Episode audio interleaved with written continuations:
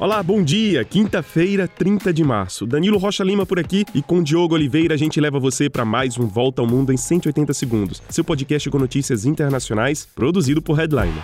Vamos começar de olho na saúde do Papa Francisco, que preocupa. Ele passou a primeira noite internado no hospital de Roma, na Itália, para tratar uma infecção respiratória. O chefe da Igreja Católica tem 86 anos e também sofre de doenças crônicas. Segundo o Vaticano, o Papa passou uma boa noite e a infecção respiratória não tem ligação com Covid. O Papa deve ficar no hospital durante os próximos dias e os próximos compromissos dele foram cancelados. Durante a audiência geral que acontece todas as quartas-feiras no Vaticano, o Papa apareceu ontem sorridente e se mostrava até bem disposto. Agora, Francisco não deve participar de algumas das cerimônias da Semana Santa, que começam neste domingo com a Missa de Ramos. Francisco também se locomove em cadeira de rodas desde maio do ano passado, por causa de dores no joelho, e ele sofreu uma cirurgia no intestino em 2021. Quando era jovem, o Papa teve que tirar parte do pulmão por causa de uma pneumonia.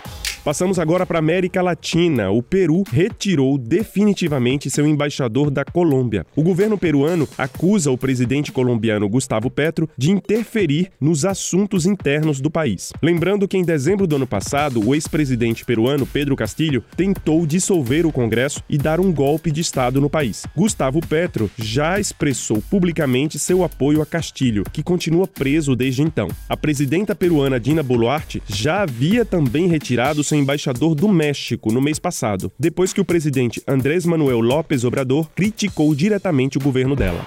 Já no México, o Ministério Público do país diz que os funcionários responsáveis por um centro de detenção onde 39 imigrantes morreram no incêndio nada fizeram para retirar as pessoas do local. A tragédia aconteceu no início da semana em Ciudad Juárez, perto da fronteira com os Estados Unidos. Oito funcionários já foram identificados e apontados pela omissão. Os promotores vão pedir mandados de prisão e a morte dos imigrantes deve ser investigada como homicídio. Mais ao sul, no Chile, o país confirmou o primeiro caso de gripe aviária em humanos. A pessoa doente é um homem de 53 anos que sofre de um quadro severo de gripe. Olha, desde dezembro do ano passado, o vírus tinha sido identificado no Chile em aves silvestres, lontras e lobos marinhos. Agora, investiga-se a origem da infecção no homem e se existem outras pessoas infectadas.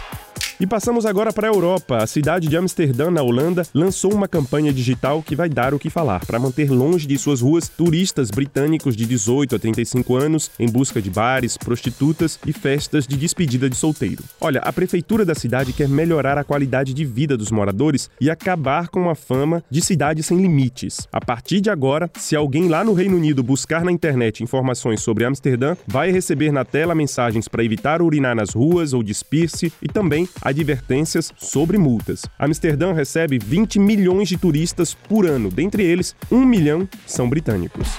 E é isso, nós ficamos por aqui e eu quero agradecer aos nossos ouvintes fiéis que nos escutam todos os dias. Um grande abraço para você. E a gente pede também que você compartilhe o nosso podcast nas suas redes sociais, nos grupos de mensagem e confira o nosso conteúdo em headline.com.br. Para você um grande abraço, uma excelente quinta-feira e até mais.